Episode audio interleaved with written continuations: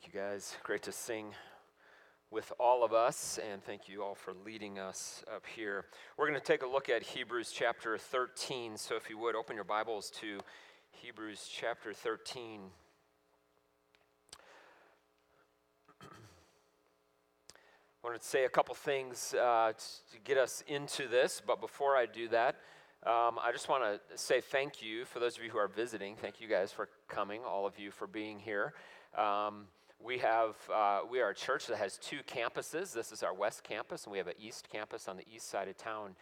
And our east campus, where I pastor, along with my co-pastor Dan Brown, we've been in a season of prayer and discernment to figure out our way forward. That has not concluded yet. Today is the deadline for our folks, but I don't know about you. If you have any friends on the east side, will you just call them and say, hey, will you get your work done and tell the pastors what your decision is? We're still waiting to hear from about a quarter of our congregation on the decisions that we're looking at as we go forward. So that's my ask of you, is to nudge them and certainly continue for all that the Lord's doing through Front Range Alliance Church. Just continue to pray and seek Him. I think there's a lot to be excited about, though I don't say that having any idea what comes beyond this week. The elders are going to meet on Thursday, and we're going to kind of look at where we think the Lord's leading and see what comes out of that meeting as well. So we're looking forward to that. We would ask your prayers for us there. This morning we're going to look at the first 6 verses of Hebrews chapter 13.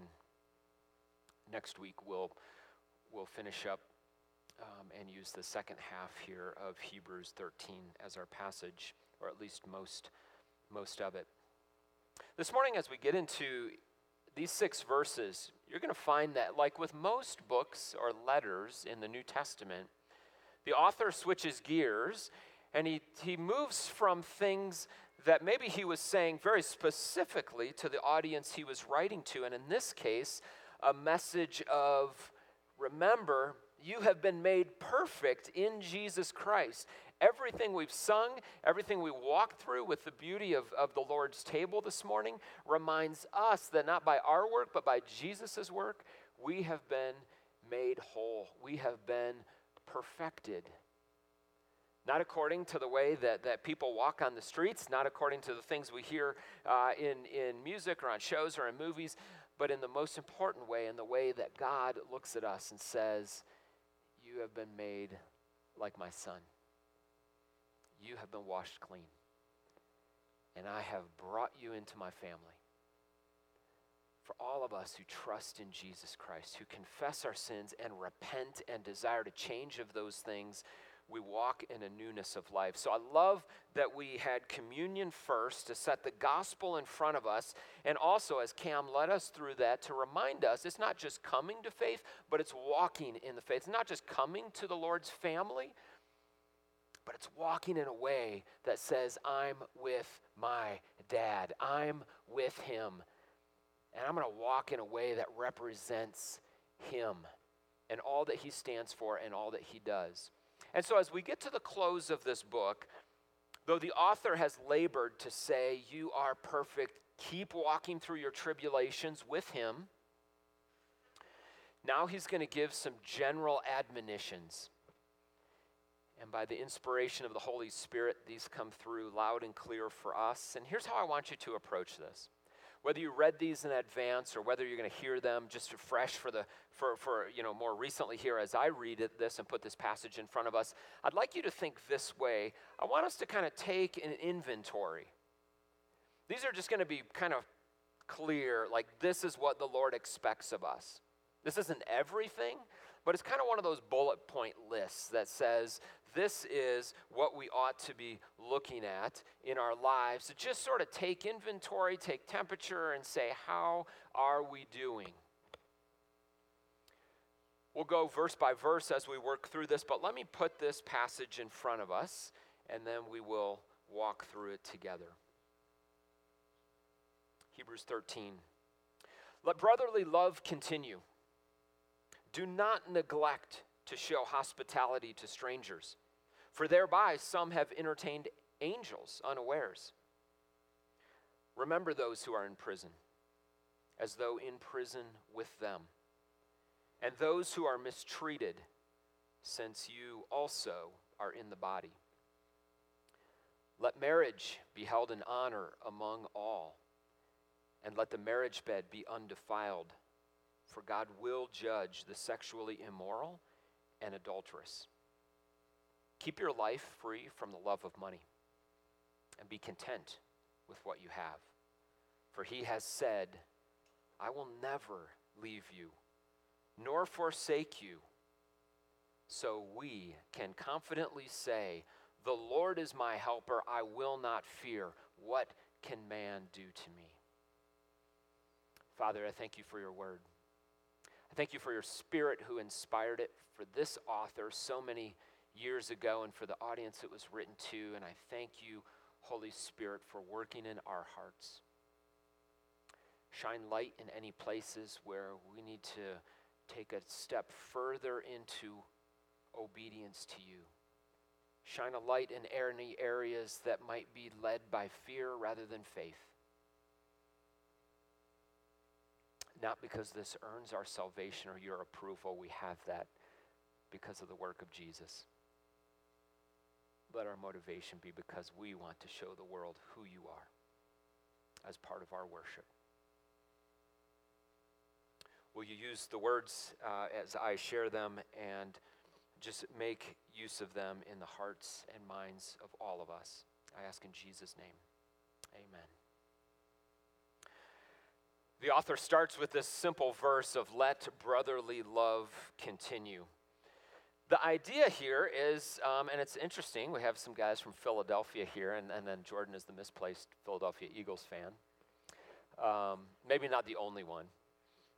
Being from Michigan myself, there's a lot of ex-form people from other places who come here to Colorado as we get wise and see the promised land. Even if we still root for teams back in the home country. The word that's in this first verse is Philadelphia. And you've probably heard it before. It is the combination of love for the brother. Love for the family is what we're getting at. It's a word that is a little bit different than what we hear of and what's associated when we read of the love that we are often to have for one another, and what Jesus and our Father has for us is usually agape. But in the Greek, they have a few different words that come through as love for us. The significant is not drastic here, but the emphasis is that the author chose the word Philadelphia to emphasize the family relationship of the people of God. He could have said, as Paul often does, he could have used the word agape. In fact, in some places, you'll find both of these words. Practice brotherly love, and then he adds a little bit, Paul will, and he'll include that word agape, and you see that what is intended, the outcome, is this others-centered, others-minded life. But again, as he says, let brotherly love continue. The continue is they must have already been practicing this, and the brotherly part is the family element. As I've been looking at, studying, praying through this passage this week, I can't get away from the element of family. That this is so much the picture of the Christian church, that we operate like a family. And some of you are like, we do. A dysfunctional family. Just like my family back in Detroit, or Philly, or wherever you're from. Right, we all need to have the crazy uncles, right? All right, so if you're the crazy uncle in here, just raise your hand and we'll, yeah, I knew we'd, Brandon, thank you.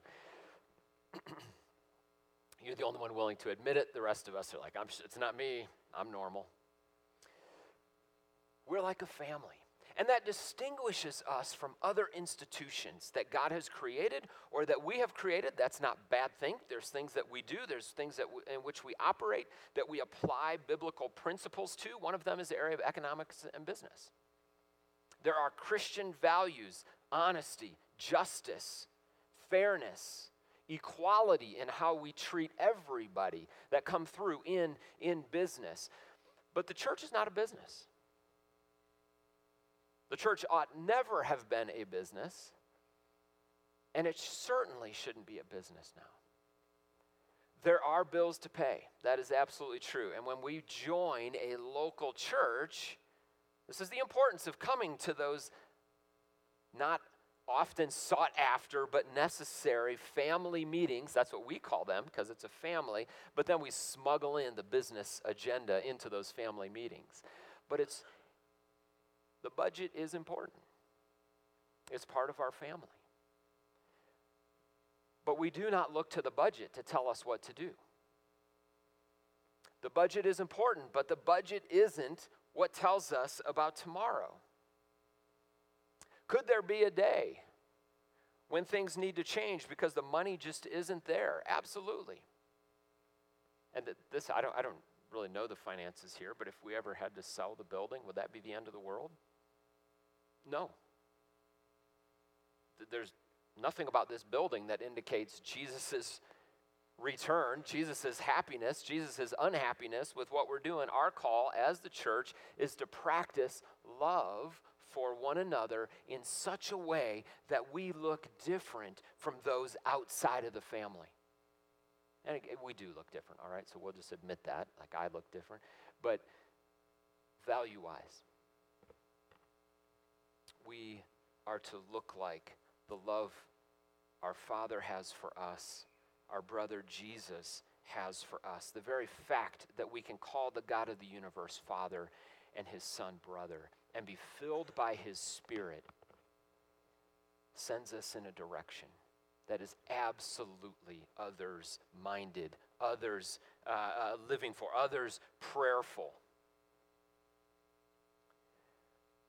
And so that ought to distinguish the work we have. That's the opening line that the writer gives to us here in as he starts what we call chapter 13. And now he's going to walk through a few things that I think are going to unpack this. Like, what does this look like? Just give me a little more. Okay, practice brotherly love. And he's going to tell us a little bit more. And so let's look at these, and we'll go one by one, and we'll see what this means. What does it mean for us to practice this? Verse 2, do not neglect to show hospitality to strangers, for thereby some have entertained angels unawares.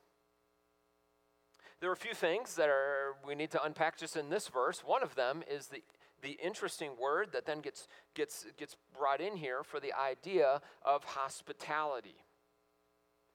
Do not neglect to show hospitality to strangers is one word in the Greek. And it's phileo, or like the Philadelphia, it's the love for the stranger. The love for the stranger is the one word that sits behind this phrase that we have here. One of the things that the family of God, that we as believers and we at Front Range Alliance Church should just check and see how we're doing is how are we doing at loving the stranger? In the ancient world, let me go there, in terms of the culture that this author would have been writing to, hotels, motels, they were around. There were public places where someone could go as they were traveling and they could stay at something like a hotel. They could pay money, but it was understood in the Greco-Roman world that those were generally not safe places to stay. You do not stay there unless that is the absolute last place you want to stay, or unless you intend to enter into the unseemly sort of business that might be going on there. So that wasn't so much an option. It's not that they didn't have that as an option, it's just that it wasn't the sought-after option. Our culture, of course, is very different. We go online. With a few clicks of a button, we can find out what the price is for any city we want to stay in.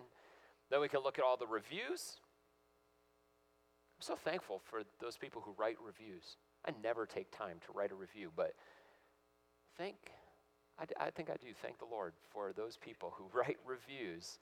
Because then, you get things. They actually go through and they check the boxes. Was the pool heated? That matters to me because I have kids. Did the hot tub work? I'd just like to know that kind of thing. Was the neighborhood safe? Like, were things clean? Were they kept up? All these sorts of things.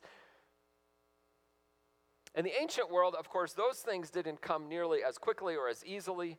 Places had reputations. Towns had reputations. They knew if they were going somewhere that was large, that was small, that was medium-sized, or whatever might be there. But the thing that Christians looked for was to host someone in their house, not only, but especially other Christians. If somebody from the family of God, was traveling through town, the Christian duty was to open their house and let them in, let them stay there. I think, honestly, this might be a value that still is a bit embedded in Eastern cultures. And I'll just say that just very simply, Eastern versus a Western. Ours is so individualistic that our job is to actually say, I think you'd be more comfortable at a hotel. You probably would be more comfortable at a hotel than my house. My wife and 6 kids, like, we will entertain you. Like, something will happen. We will love on you. Our 6 chickens, our dog, and currently we're babysitting a rabbit. Things will happen at our house. You might prefer the Holiday Inn, all right? Maybe love looks a little differently. And I bring that is a reality, and that is okay. That truly might be a good way to love somebody. So what does it mean if I'm saying it's okay to stay at a hotel instead of us to open up our houses? Here's what I want to say, this idea of hospitality, this love for the stranger. Let me consider some other things we can do that I think show the love of our Father, even if it doesn't look exactly like the way it was practiced here or might be practiced still in other parts of the world. I'm going to preface it with this. If God didn't love strangers, you and I would not be in his family. If God didn't love his enemies, you and I would not call him Father. And so it's this big idea that we get as we read through the scriptures, this glorious message that we simply and rightly call the good news. It's that informs how you and I operate, how we open our house, how we open our lives. And even as we move down through this, don't let the love of money guide you. How we open our wallets to help those who are around us. So if you'll allow me just to sort of expand or think about with you, and you might have other ideas on where to go, and I encourage you, talk to others, talk to your small group. There might be things the Lord puts on your heart on this idea of loving the stranger, loving other family members, or loving people you don't know at all. First, a few things maybe close by. What's your relationship like with your neighbors? Your literal neighbors, your real neighbors. Some of you are like, oh, don't go there. I don't know. I haven't talked to them in years. I find that to be true between neighbors on my street. I have to sometimes check and see, okay, if we invite you over and I'm like, when's the last time you guys have talked? Like, is everything okay? Can we invite you all over before we get into a little different situation than I intended when we invited? That can be a very simple way to open up your house. To practice love of stranger is to bring people from that category of stranger slowly, practically, without overwhelming them, but carefully, prayerfully, bringing them from stranger to maybe acquaintance, maybe to friend. And we can practice that with those around us. Some of you know your neighbors. You are blessed by your neighbors. You care for one another. You watch out for each other. I have neighbors like that, and I'm grateful. Some are followers of Jesus, and some aren't, but these are people that I trust, and I'm grateful for that. what does it look like for you to maybe open up your house a little bit and have people over? There's a book by Rosaria Butterfield called The Gospel Comes with a House Key, and it's her efforts to be hospitable, to practice hospitality, this idea of opening up her life and her home to people in her neighborhood. I would encourage you to take a look at that and read through that. She wrestles with the idea of how the gospel, the God who invites strangers into his family and adopts us into his family, does this, and therefore some practical ways that she has put into practice that I think are both doable and available to us, and at least might get the juices flowing. But it can go up from there. What are other ways that we can invite strangers? A stranger might be a missionary who's back on furlough visiting us. You all see that. We see the emails that go out. Hey, one of our missionaries is coming through. They need a car for a week. They need a place to stay. Hospitality. Love of stranger. Stranger to us, maybe, haven't met them before, but opportunity to love on another family member. A brother or sister in the family of God.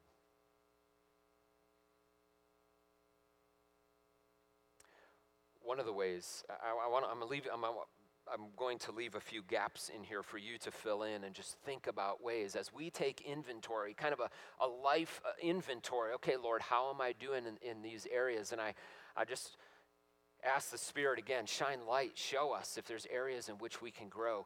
Let me jump from a few of those little things that we can do, very practical. Operation Christmas Child might be a way to send a box of love and the gospel over to somebody else. That maybe sort of send somebody a gift. Does it fit under this? Is it love for a stranger? I think so. I'm going to smuggle all sorts of things under here, and we're going to find something we can do. I think one of the farthest ways we can reach into this and practice the love that our Father has shown to us is through foster parenting and adoption.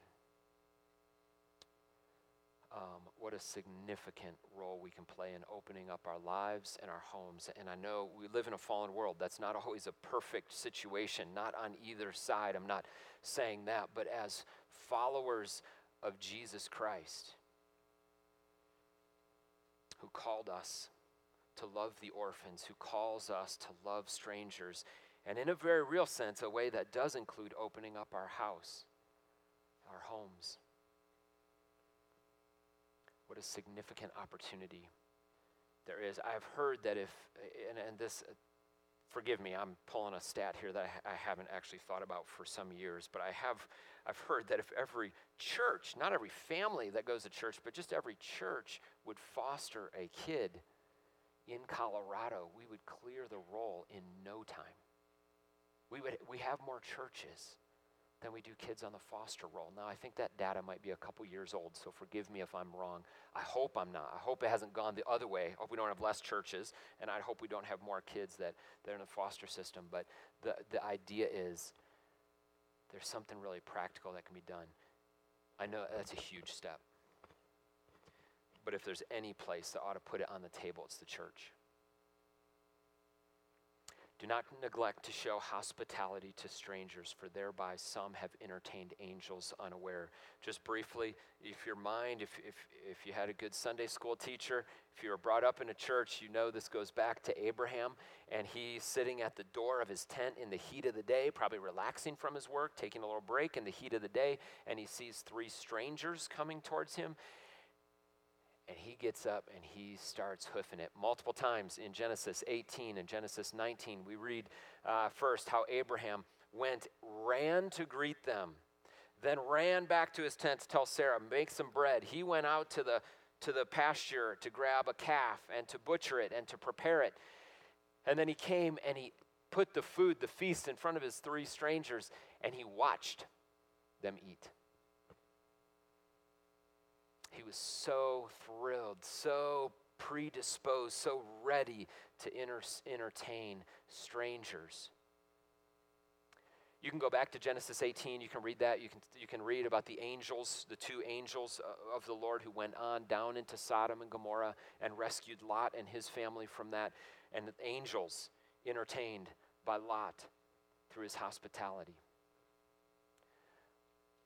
Are we that predisposed to see a need and to open up? We can use caution. We don't have to give every last penny away so that we in turn need money from somebody else. We're not called to do that. But are we pushing back on our culture that says, just go for comfort, just go for individualism, just make your life, you be happy? Are we practicing hospitality?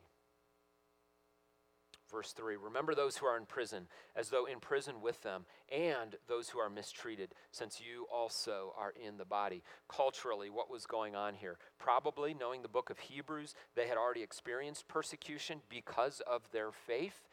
So this is very likely that they have brothers or sisters who are in prison because of their faith or because of the implications of their faith, how they lived it out, whether they obeyed assuming this was in a kind of, again, the Greco underneath the Roman authority, that they disobeyed that, the Romans, and then they end up in prison. In that world, like there has been in some places in our own world, the prisoners aren't taken care of unless people from the community go and bring them simple things, food, clothing, just even that personal touch, the visit, to come and see them. Remember those who are in prison. Remember being a key word. Have you ever been somewhere where you're like away? I kind of felt lost, forgotten. Have you ever gone through something where you felt like people didn't know what was going on with you, and the thing you wanted the most was just to know, don't forget me. Don't forget me. I worked for an organization, Summit Ministries, great organization. I highly recommend it to you. And we started a program.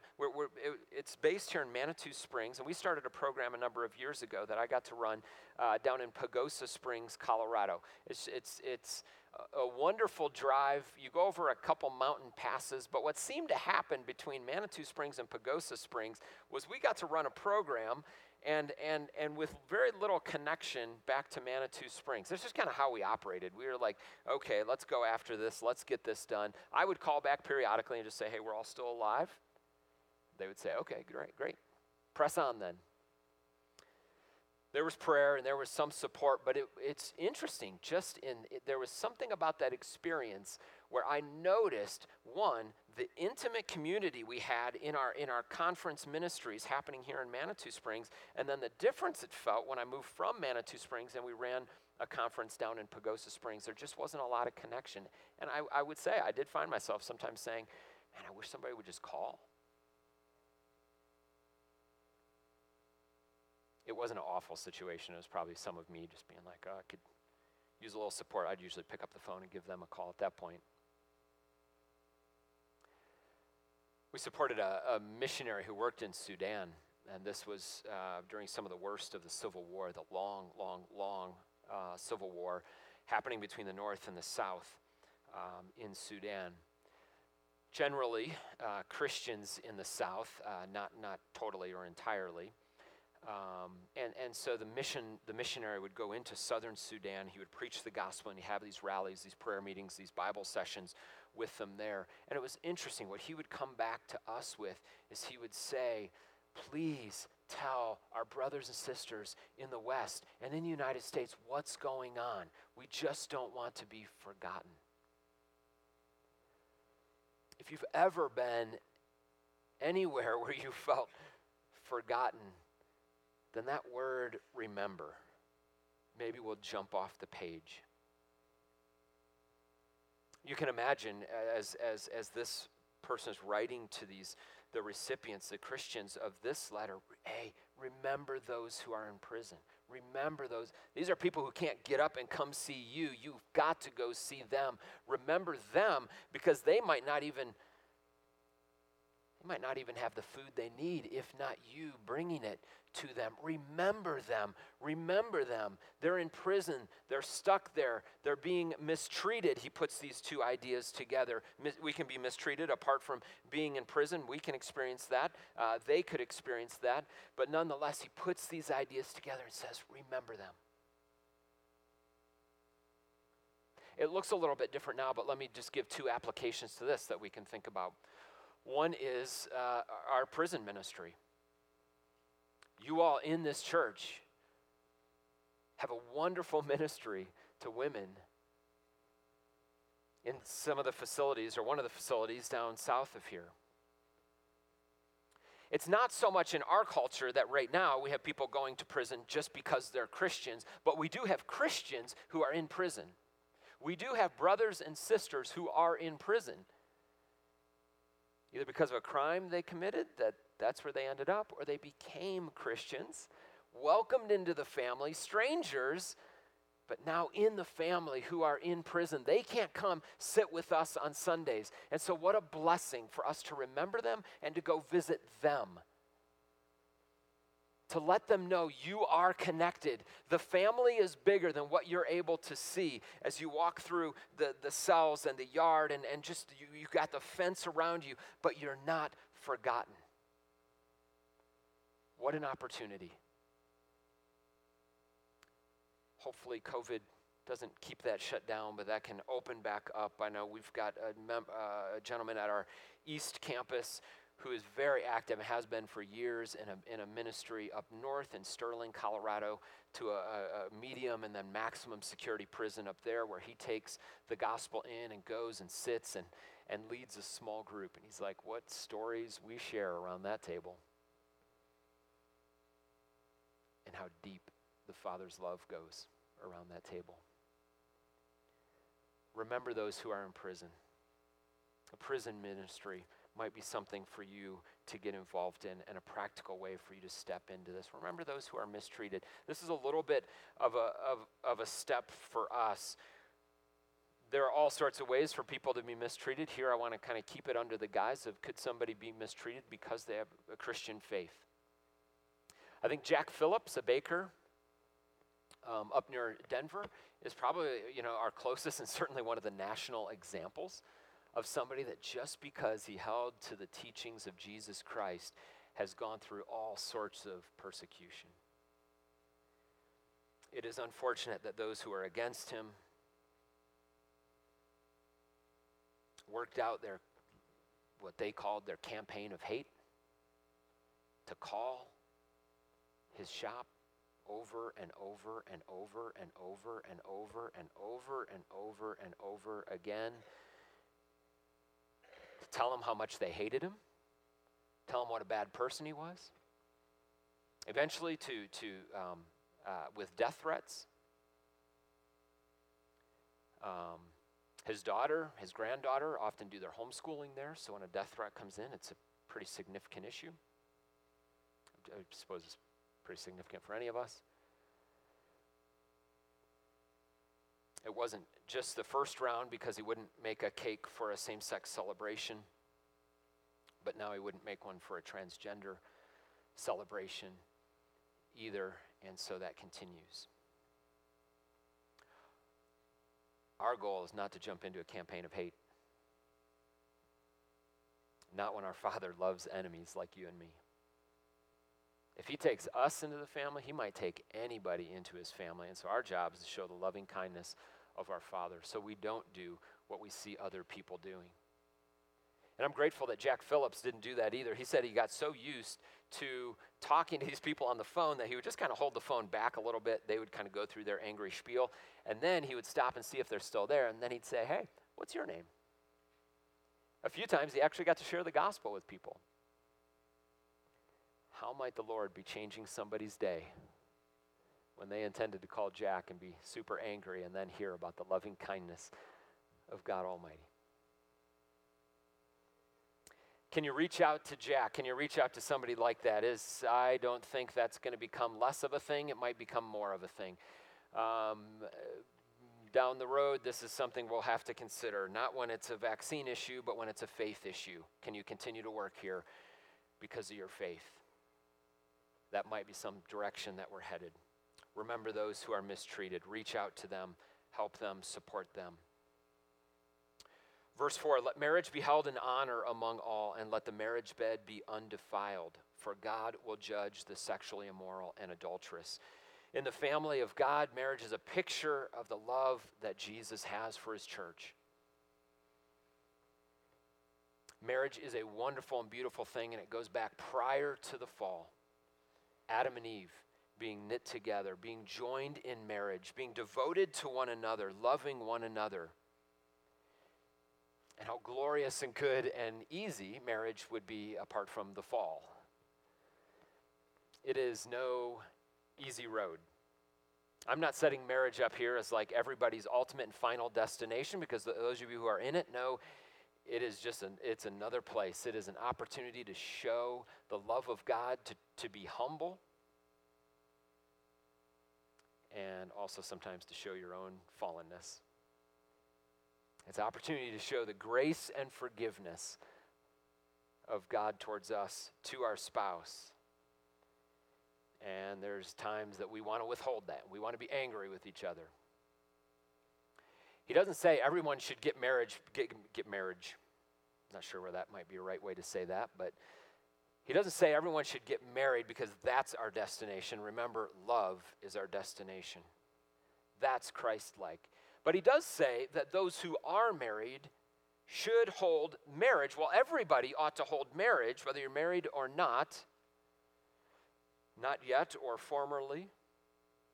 Marriage itself ought to be held in honor. He uses this word honor that elsewhere in the scriptures is used to talk about things that are very valuable. And here's where else this word honor is used, talking about the blood of Jesus Christ, talking about the love of God for his church. Honor marriage.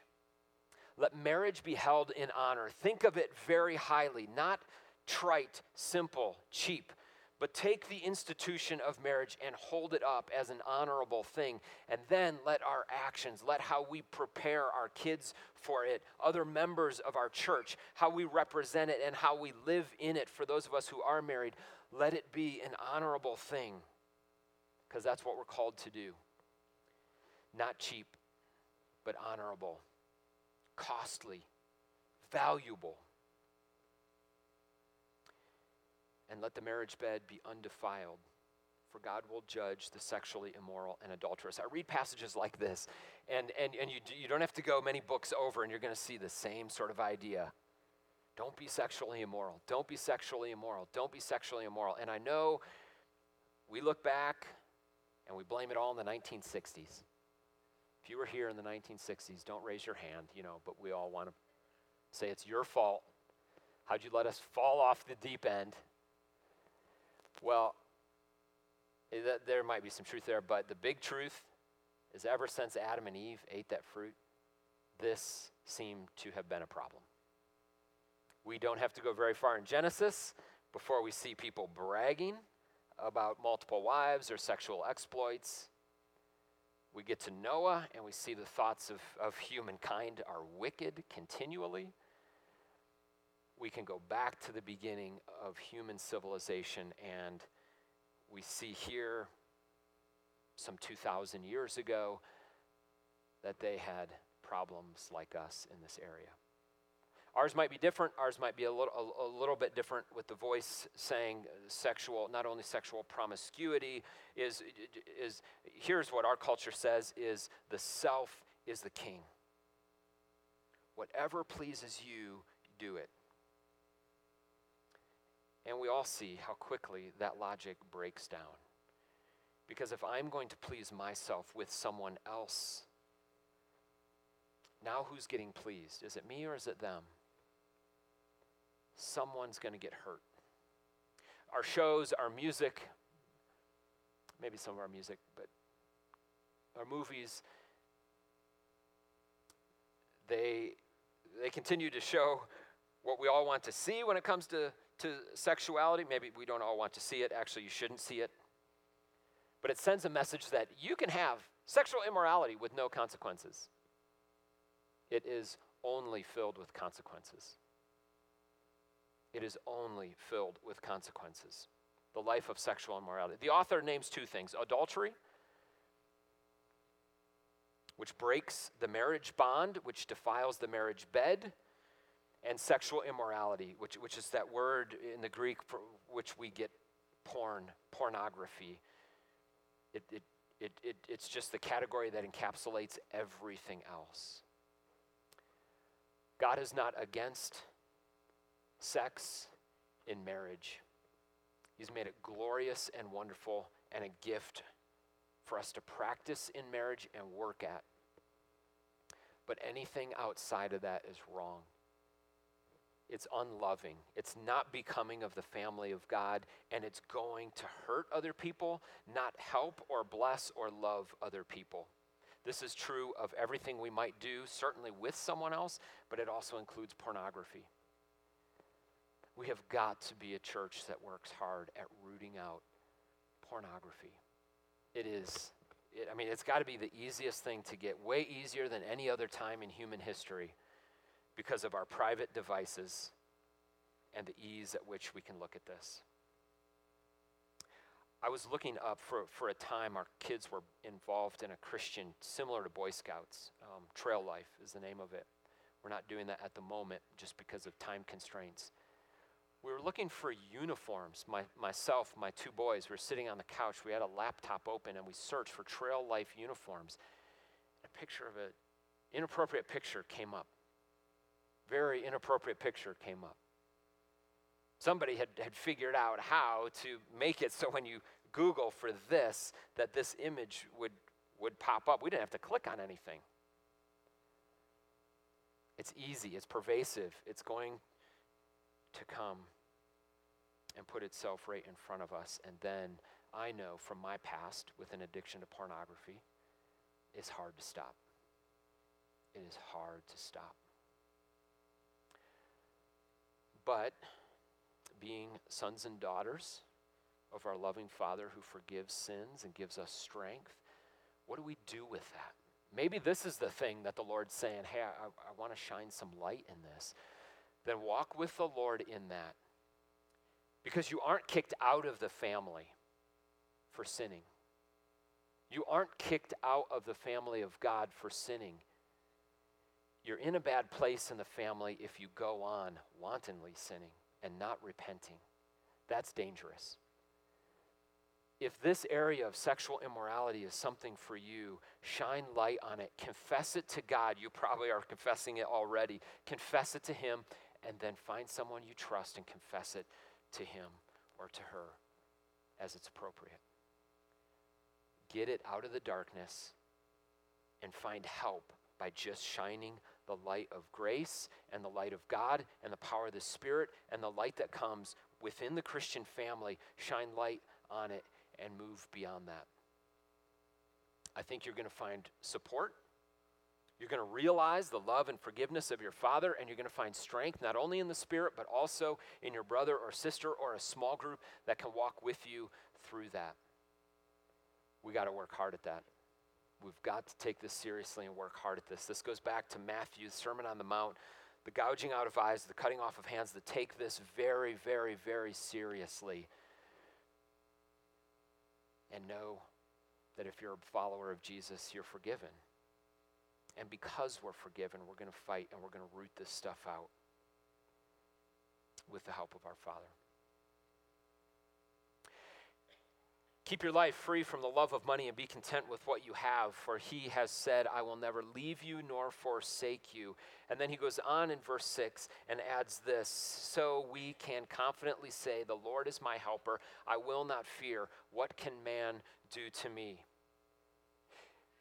You see where he's going in this passage. We as brothers and sisters operate as a family, so practice Philadelphia, practice brotherly, practice love for one another, that family kind of love. That, hey, we're in this. We might be a little odd. We might be not normal. We might be off a little bit. We got crazy Larry Uncle over here. But we're going to love one another. And what does this look like? It means opening up our homes. It means opening up our lives. It means remembering, especially those in our family, that are places where we can't get to, so let's go to them as we can. Prison. Let's remember those who are mistreated. Let's hold the marriage bed in high honor, and let's root out the sin that so easily wants to come in and ruin our marriages, or at least disrupt them. And then here, he goes after another thing that so easily takes over in our lives, and that's the love of money. Keep your life free from the love of money and be content with what you have. Wow, is that the most anti-American thing we could ever say? Be content with what you have. Now what do I do?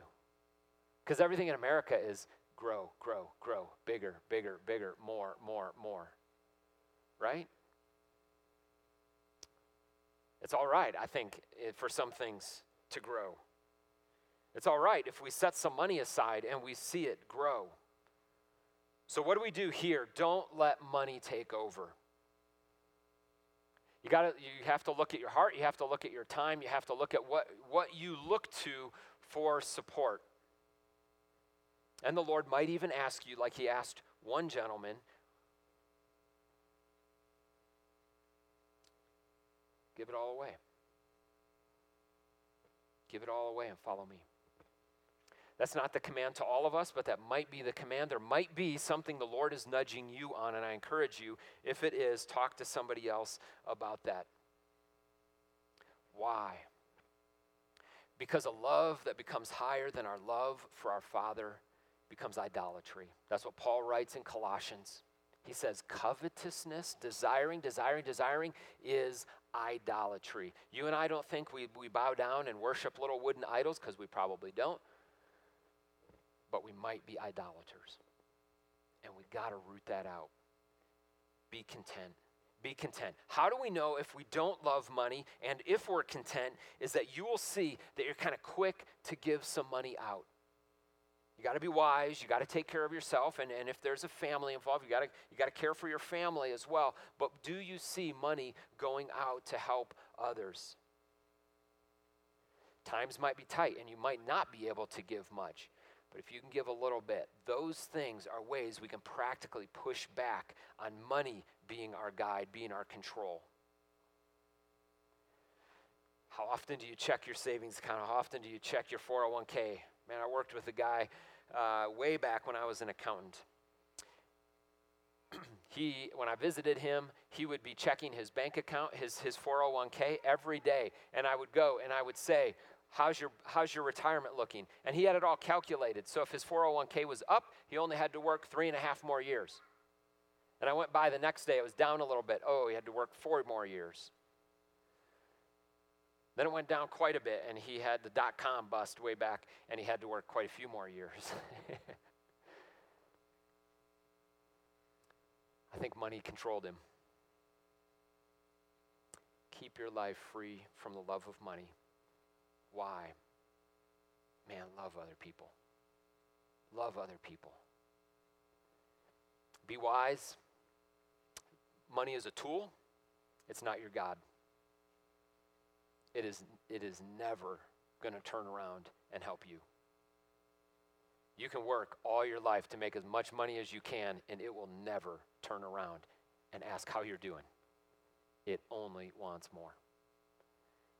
And our hearts can get trained to only want more. Keep your life from the love of money.